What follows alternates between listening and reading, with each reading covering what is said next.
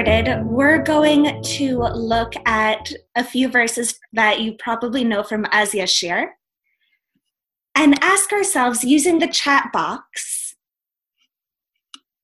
when you read these verses, what picture of God do you have? And I mean this very literally.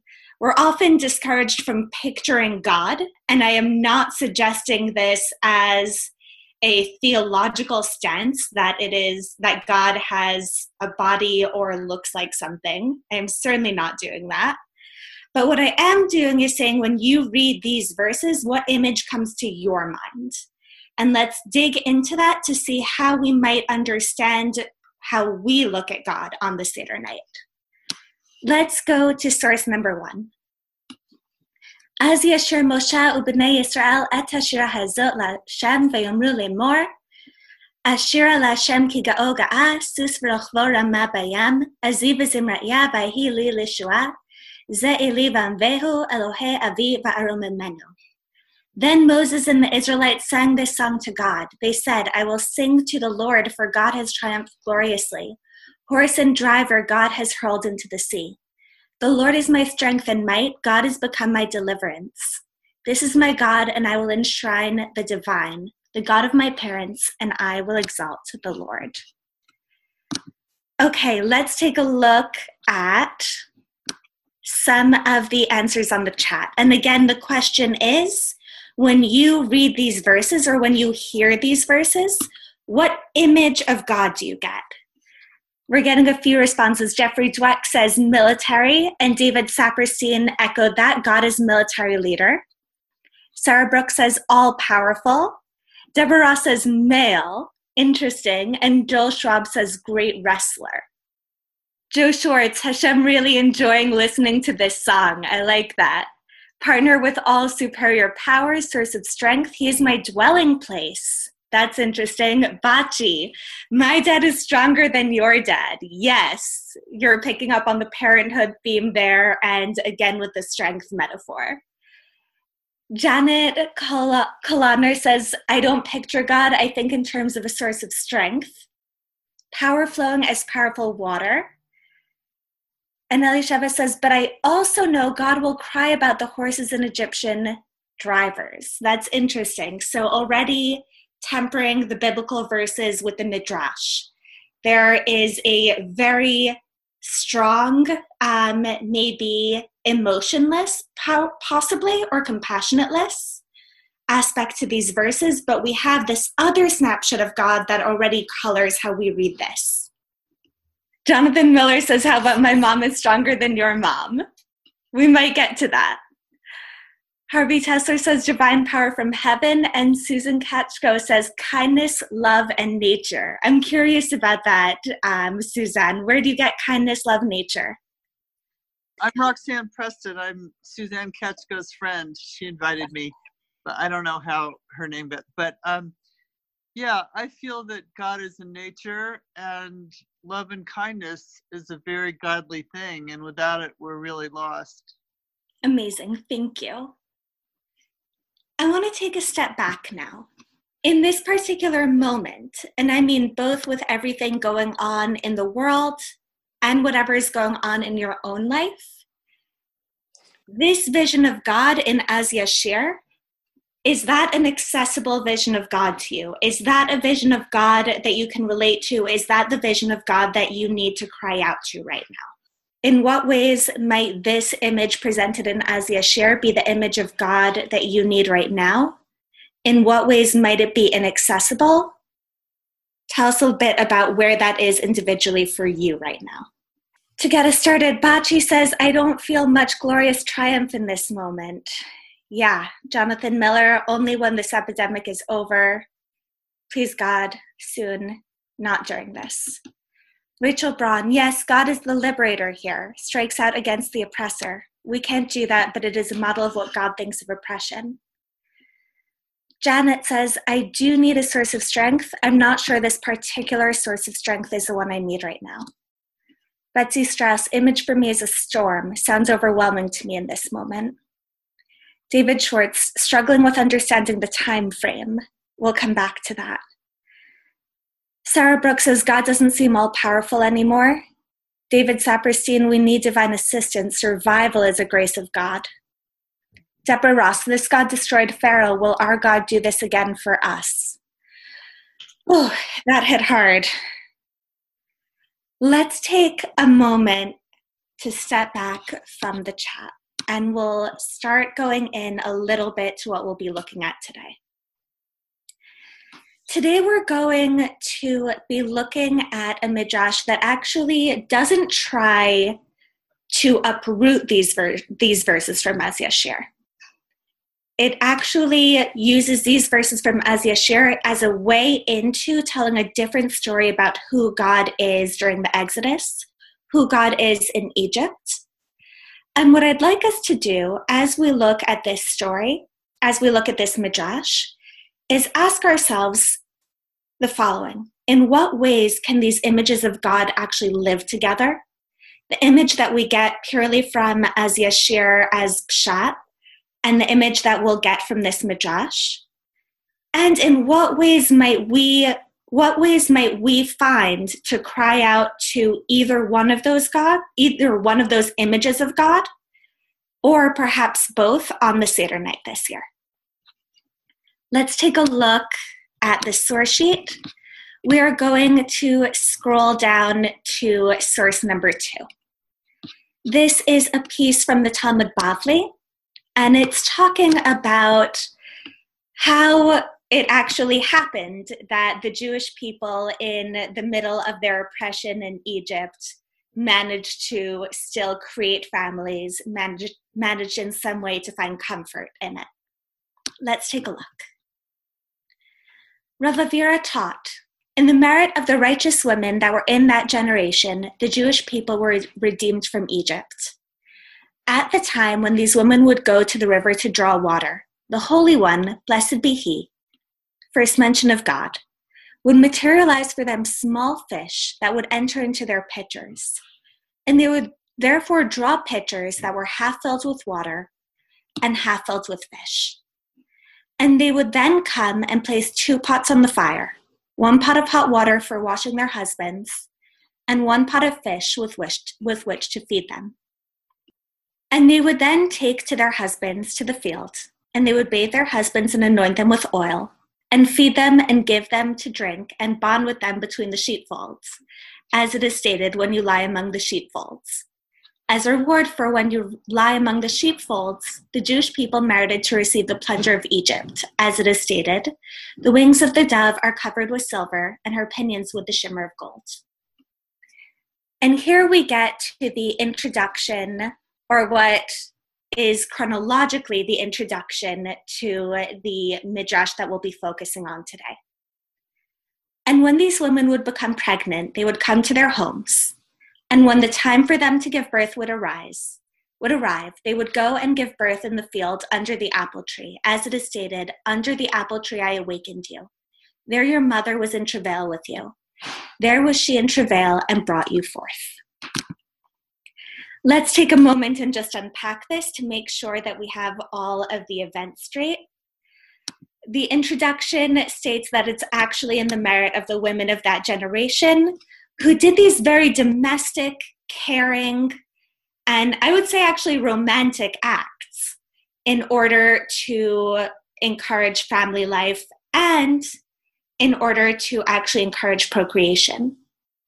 The first mention of God that we get in this text is actually God providing the fish that would enter their pitchers, that would provide this home cooked meal that in this text seems to be the basis of the romantic encounter between the women and their husbands.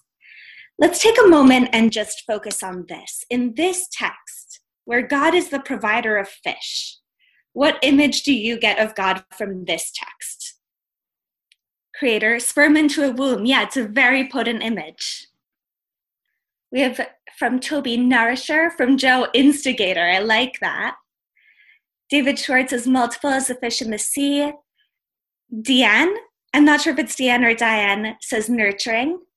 Joe Schwab, provider of our needs even as in crisis. And Carol says, as Shai says, he empowers us to do his work. the meme that Bachi says, the meme that says now kiss. I don't know that meme, but apparently I should. And Deborah says water is a source of life.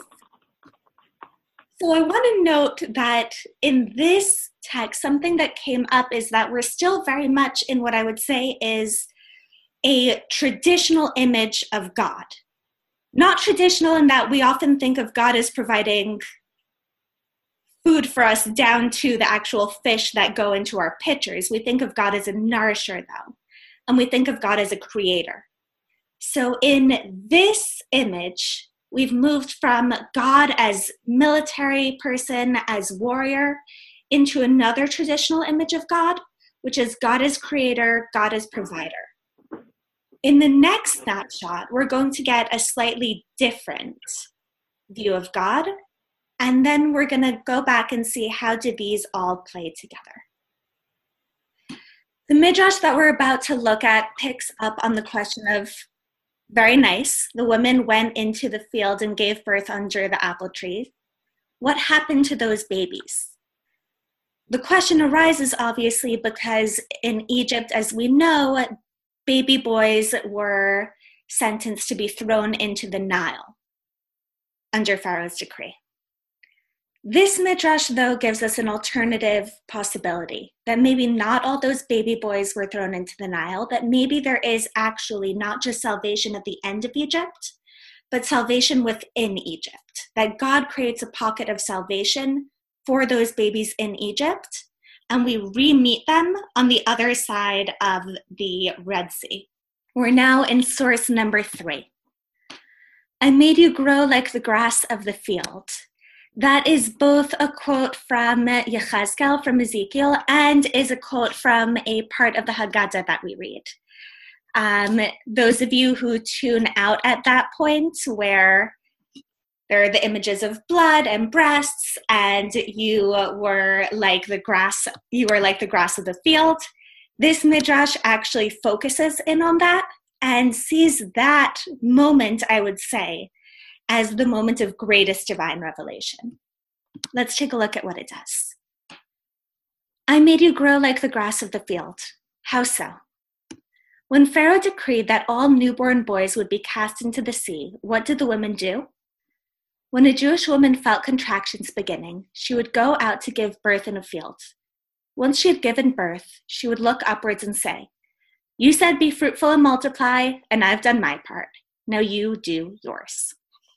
This is actually a, an image of motherhood that can only go up until the point of birth.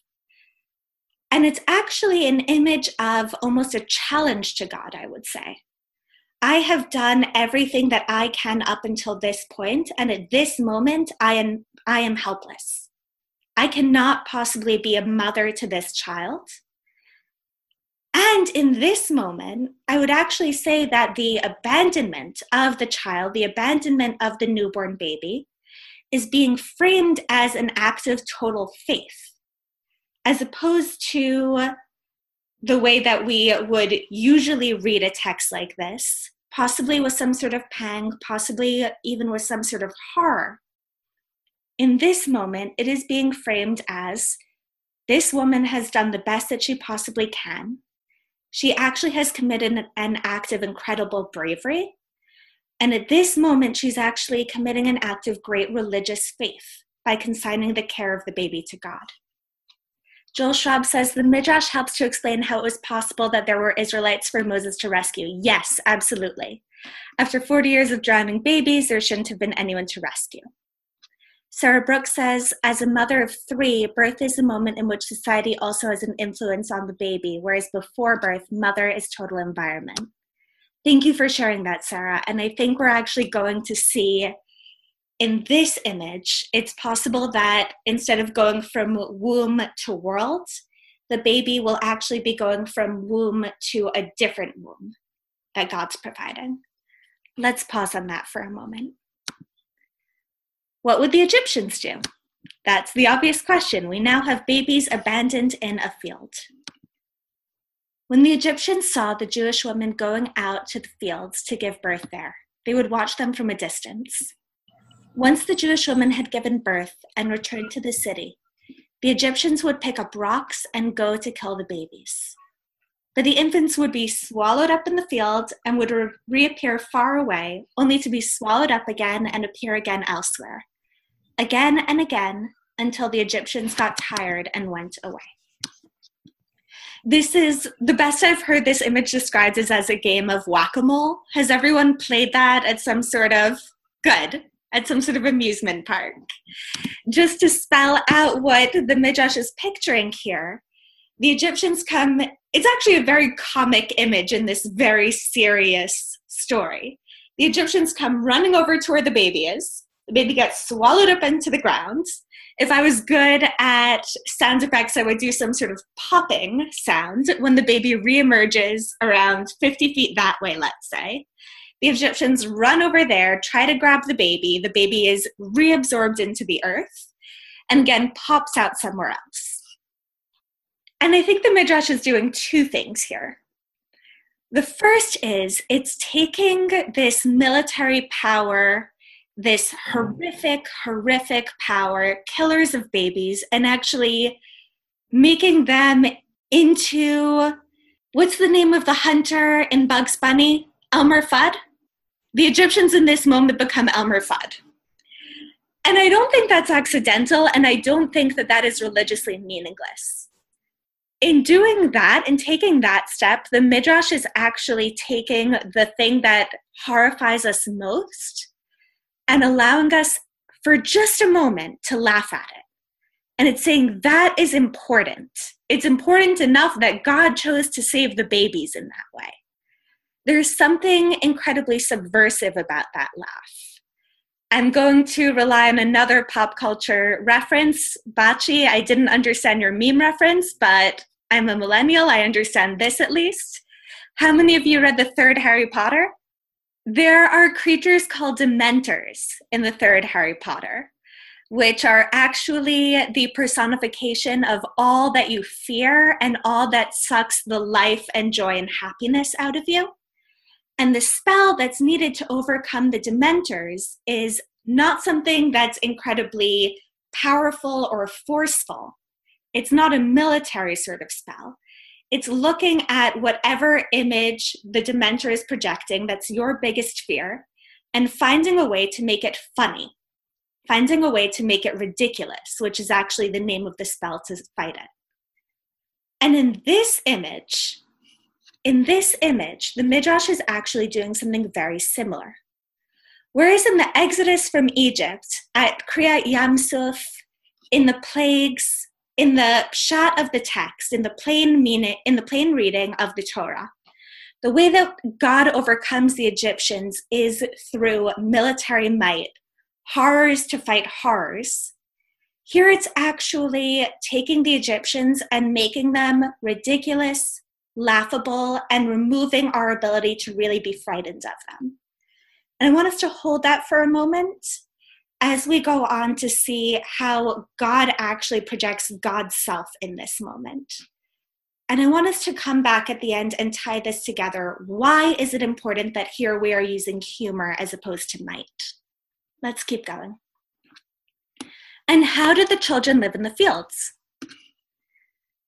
Rabbi Levi said that the Holy One blessed, that the Holy Blessed One would assign two angels to each one, one to wash her and one to clothe her. And he nursed and anointed them, as it says, He nursed you with honey from the rock, and I washed you with water and clothed you in garments. Rabbi Chia the Great said, It wasn't angels who did that. Rather, the Holy One, the Holy Blessed One Himself, as it said, I washed you. Had it said, I caused you to be washed, I would have said that perhaps it was by an angel. But since it says, I washed you, and not an angel, may the name of the Holy Blessed One be blessed, since he, since he himself cared for them. Let's take a moment to pause. There's a disagreement here between Rabbi Levi and Rabbi Chia about who exactly is caring for the babies in the field. We know that they're cared for by divine beings. We know that they are washed. We know that they are clothed. We know that they are anointed and nursed. And I just want to take a moment to really focus in on what the actual reality of doing that for babies is. Anointed them is essentially the same to a certain extent as both washing them and I would say putting diaper ointment on them. It's putting substances on the baby, oily substances, in order to make sure that the baby is safe, that the baby is cared for, and that the baby doesn't develop something as simple as a diaper rash. Rabbi Levi is saying that was done by the angels. And Rabbi Chia looks at Rabbi Levi and says, No, read the text carefully. It does not say, I caused you to be washed. It says, I washed you. And Rabbi Chia holds out strongly that this is not an angel doing this. This is not a messenger. This is God, God's self, washing, diapering, anointing these babies in the field. And that is what God did while the Jews were in Egypt. God cared for the abandoned babies, God washed babies and changed diapers. Let's take a moment and talk about why Rabbi Levi would go with what seems to be a less obvious reading of the verse. Why would it be important to Rabbi Levi to say, actually, it's angels here, before we go into Rabbi Chia's opinion that it was actually God? Why is it so important for Rabbi Levi, Levi that he's willing to go with a less obvious reading of the verse to say that this is actually angels? Oh, interesting. Bachi, two angels equals two parents. That's very interesting. Sarah Brooks offers to avoid anthropomorphizing God, and Telegraph is saying too menial for God to be involved. Lexi says, Hi, Lexi. This has been one of my favorite midrashim since I first learned it a few years ago. I feel like Rabbi Levi felt uncomfortable with it for the same reason that I love it, in that it's both very anthropomorphic and very feminine. Carol says he probably thought it was beneath God's dignity, and angels often sub for God in Torah. Actual Suzanne Katchko, thank you for that clarification. I see you waving. Says equating the angels, i.e., God's hands with Hashem, same as Rav Shai's point. Interesting. So actually, a reading backwards there. David Schwartz, perhaps it was Hashem, not an angel, that smote the Egyptian firstborn. Yeah, let's go there. This conversation of was it God, was it an angel, actually very clearly echoes the point in our Haggadah where God insists that it was God, God's self, who smote the firstborn of Mitzrayim. Ani velo malach, ani velo saraf, ani hu velo acher. It was me, it was not an angel, it was not a seraph, it was me and not another. And I think that some of these points that we're bringing up this is below God's dignity, this is below, this is maybe women's work and thus unfit, unfitting of God, might echo part of the discomfort that we have with God smiting the Egyptian firstborn and why the Haggadah feels the need to double down so strongly on that. It is in many ways uncomfortable for me to imagine a God who goes house to house singling out firstborns to kill them. And the Haggadah insists, yes, that is uncomfortable and it is part of your story. And in this midrash, it might be very uncomfortable for me to imagine that God spent God's time in Egypt changing diapers. And I want to actually really make that point um, accessible for a moment.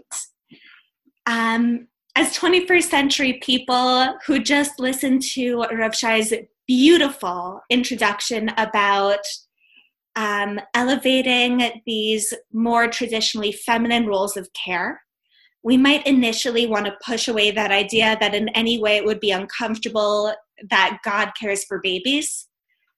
But there are lots of moments of caring for babies on a day to day basis that while it is possibly some of the most important work in the world, are undignified.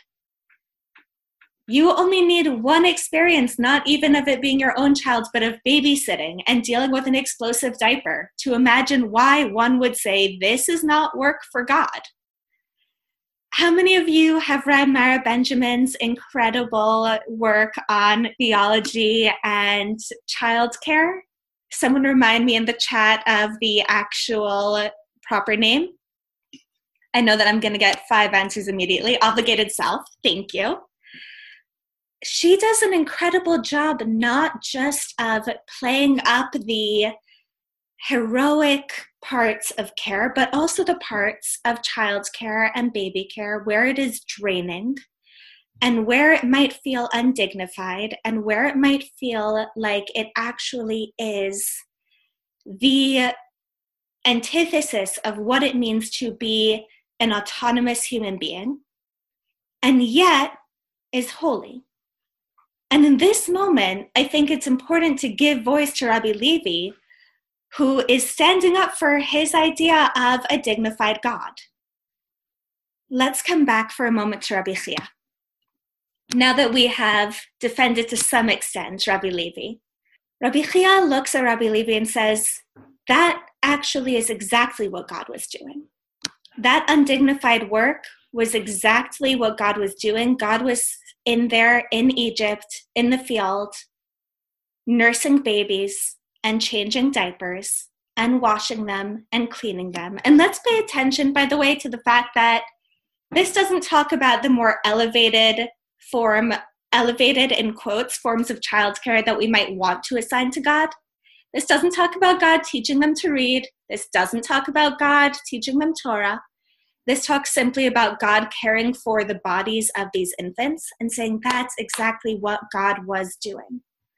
And that's important it's important that God would not yield to this to an angel. It is important that this, while the Jewish people were enslaved in Egypt, was what God was spending God's time doing. Elisheva says, haven't read it yet, but I have a theory of chesed shel emet being the work of parenting. Oof. Sorry, that hit me very strongly. Thank you for that. Janet says, draining and undignified, yes, but holy in a way that smiting the firstborn is not. Smiting is necessary, but not holy. yeah, I I will say that that is also my instinct, and I will also say that as someone who has never been as someone who has lived a free life among a free people for all of my life, I withhold judgment on that. I don't know what valence smiting has for someone whose people has been enslaved for hundreds of years and I don't pretend to know what sparks of holiness might be there that some as someone who's lived a very lucky life I can't access. Lexi, what Janet says feels like the relevant point regarding the indignity and femininity are one and the same in a lot of ways. It feels significant that the rabbis are comfortable with a murderous God, but not a mothering God. Lexi, what I would say is that I'm not quite sure that the rabbis are comfortable with that either. I think that there's a reason that the Haggadah needs to hit us over the head with, it was me who did it. And I think that's because it's uncomfortable even for the rabbis. I think that there's actually that spark of perhaps that incredibly mighty, smiting God isn't naturally comfortable for me either. Perhaps I would also prefer to consign that work to angels. Rachel, all of us who know how intense baby care is now know why it took so long to get out of slavery. Um, Joe Schwartz, isn't there somewhere in the Torah where Moshe imagines himself as a nursing mother? Yes, and he's actually very angry about it at that point. Um, he is very resentful that God has placed him in the position of being a nursing mother.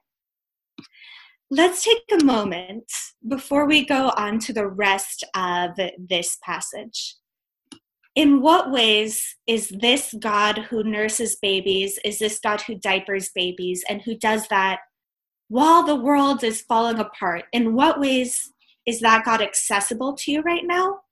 And in what ways might that not actually be the God that you need right now? This God who is spending God's time while the Jews are enslaved in Egypt, taking care of babies, diapering them, nursing, nursing them, in what ways might that image of God be what you need right now in your life? In what ways might that image make God more accessible to you in this particular moment? And in what ways might that image of God actually be inaccessible to you right now? In what ways might that actually not be the connection to God that you need at this moment?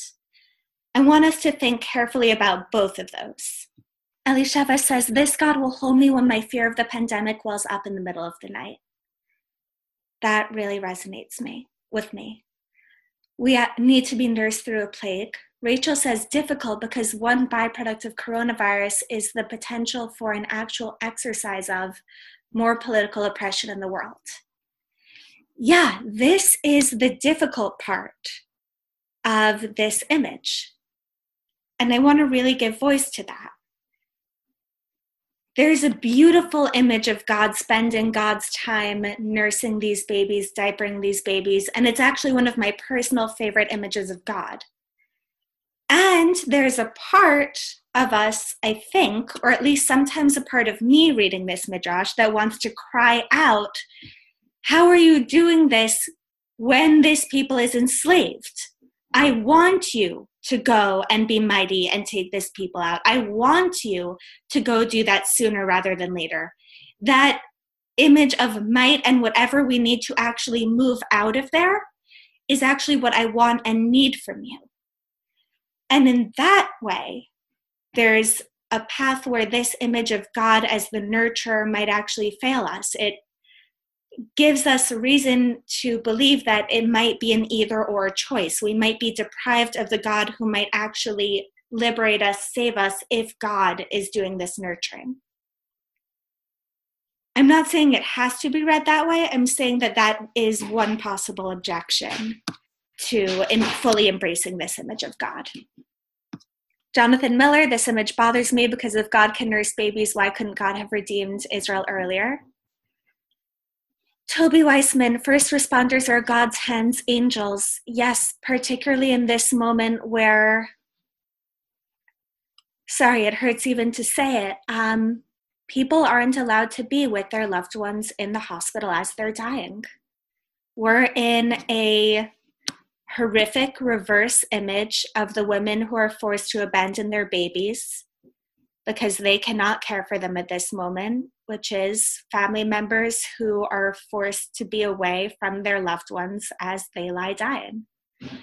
And there are these people who are with our loved ones in this moment, taking care of them and washing them and anointing them and making sure that they get the care that they need. And I want to focus in for a moment not just on healing, but care which is so often an overlooked part of medical work and so important. The people who come and shift people in beds so that they don't develop bed sores are holy people. The people who maintain dignity of patients while they wash them in the hospital, even when it is so easy to treat them like physical objects as opposed to people with bodies, are holy people. And in that moment, 100% i think that that image of god is very very potent. David schwartz as vulnerable as we feel in this time one of the reads might be that we are not true the truly vulnerable babies that the midrash and rav shai spoke of.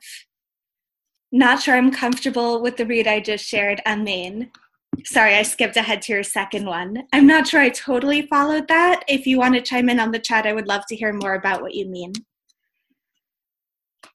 One more, Judy, Judy Sobar says the need that babies have to have their diapers changed is a divine creation. It and other difficulties of life entail both profound challenge and an opportunity to nurture. I want to focus in on that last comment for a moment. Judy saying that actually the babies are providing an opportunity both for human beings in general, but also actually are providing an opportunity for God, that God has a need to nurture as well. And that actually, in this way, these abandoned babies are somehow a gift to God. And I, I love that image and I just want to highlight it. Let's come back to the end of the Midrash. What happened to these babies at the end? We're back in the Midrash. The babies grew in the fields like grass. After they grew, they returned to their homes in flocks. This is what Yechezkel said You grew like the grass of the field.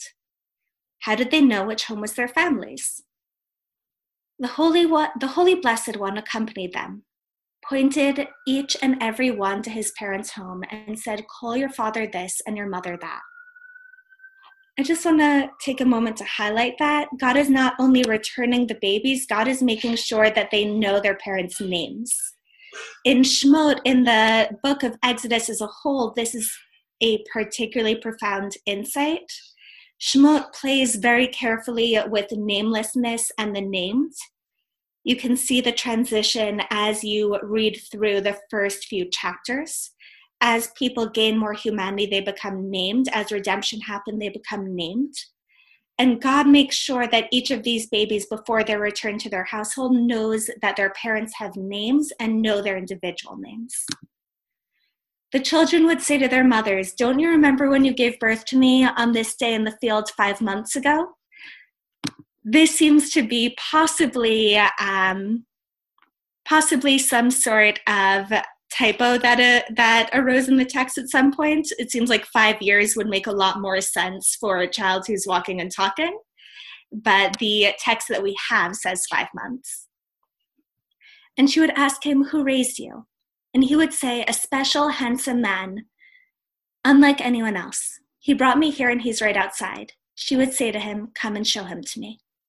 And they would go outside and search all the alleyways and everywhere, but they couldn't find him when they came to the sea at the at the at Kriyat Yam Suf right now at the Red Sea, going back to our verses from Az Yashir, which is where this is happening. At the moment of the Exodus, when they came to the sea, they saw him, and they pointed him out to their mothers with their fingers and said to them, This is my God, and I will honor him. This is the one who raised me. This is my God, and I will honor him, i.e., I made you grow like the grass of the field this midrash at the end is taking us back to those verses from Az Yashir. And it's not uprooting the plain meaning.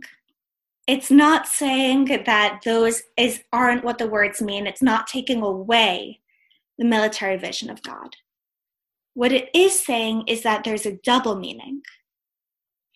The first words, Ze Eli V'anvehu, this is my God and I will honor him, are actually being said by people who recognize God, babies who recognize God, babies who recognize God from the moment of their birth, babies who recognize God because that is the God who raised them as children. And in this reading, those verses from Az Yashir are actually, yes, about the military God, about the God who's at this moment liberating the Jews, but it also is about this image of God God who diapers, God who washes babies, God who nurses babies, and presumably, though the text doesn't say this, the God who comes crying babies at night. I want to take a moment now and ask this possibly final question, depending on how we do it on time. Can these two images live together? Is it possible on the Seder night or when we're saying Az Yashir to actually say these verses and hold in our hearts at one time the God who liberates the Jews from Egypt, the God who brings the plagues, the God who's contained in that military image, and the God who diapers babies, the God who washes them, the God who nurses them when there's no one else to do it. Is it possible to hold those two together? And if you have room for it, emotional room for it, what would it look like for you to hold those two together this year, particularly? Let's take a moment and go to the chat. Joni says, seems like it's great parenting. Sarah Brooks says, of course, mothers have been doing all that stuff as mere humans. Sarah, I have to say, I'm in my second trimester right now, and that's a high standard to aspire to. Please God, by me. Um, Suzanne Katchko, just as we are Bidmut Elokim and have many different sides and faces, so Hashem has many faces. Rachel Braun, like the Yiddish description of God, Tatazisa Melech, the sweet parent sovereign. That's beautiful. Thank you. I want to take one last moment, and we might actually get cut out in the middle of this, to take a look at the verses from Shir Hashirim where this comes from, where the root text is. Under the apple tree, I roused you. It was there that your mother conceived you. There she bore you. There she who bore you conceived you. This is obviously the obvious textual root, this image of women giving birth under the apple trees. But I want to keep reading because I think there's one more key to why the Midrash chooses these verses. Let's skip ahead to verse 7. Vast floods cannot quench love, nor rivers drown it. If a man offered all his wealth for love, he would be laughed to scorn. What I want to leave us with is the possibility that it actually is that verse, one verse ahead. Many rivers cannot quench love. No, many waters cannot quench love, nor can the rivers drown it. That gives birth to this midrashic idea of God caring for the babies. These babies who are literally supposed to be drowned by many waters, these babies who are literally supposed to be drowned in the river, in this reading, are saved by love, by God's love, by physical love, by compassionate physical care. And I want to offer that reading through the text of Shir Hashirim that so many people have the custom to read at the end of the Seder as a sort of um, defiance. You may have many waters, you may have great might. There might be impossible obstacles that seem like in this moment they're going to drown me. But there's also compassionate care, godly compassionate care, that through the reading of Shir Hashirim, through this midrash, offers us a way forward. And that's where I want to leave us. Thank you so much, everyone. Chag Sameach. I hope that your Seders this year are nourishing in whatever way they can be. And I'm wishing all of us just strength going forward strength and compassion for others. Thank you.